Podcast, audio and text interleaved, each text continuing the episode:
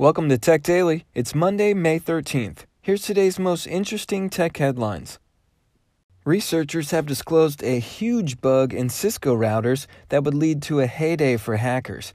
Now, this isn't the kind of Cisco router you have at home, but it might be the kind being used at your office.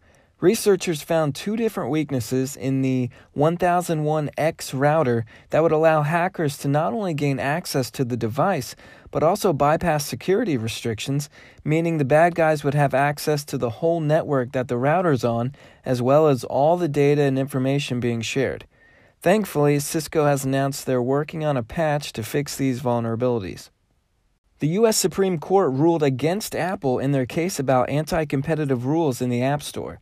This case goes all the way back to twenty eleven, when some iPhone users sued Apple over requiring apps to be sold only through the App Store while taking a thirty percent cut of profits.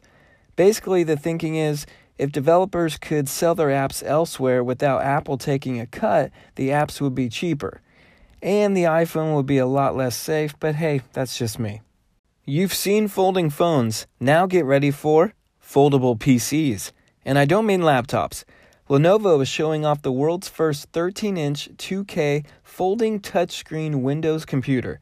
It unfolds like a book, or like the Galaxy Fold. It weighs less than two pounds and features a built-in kickstand and wireless keyboard. Lenovo says they've been working on this thing for three years and hope to launch it in twenty twenty as part of the ThinkPad line. That's it for today. Thank you so much for listening, and thank you to our sponsor. Check out tech daily podcast dot com for the show notes. If you like the show, please share it with someone today. I'm Shane Lothar. You can find more of me at shane lothar dot net. This is Tech Daily. I'll see you tomorrow.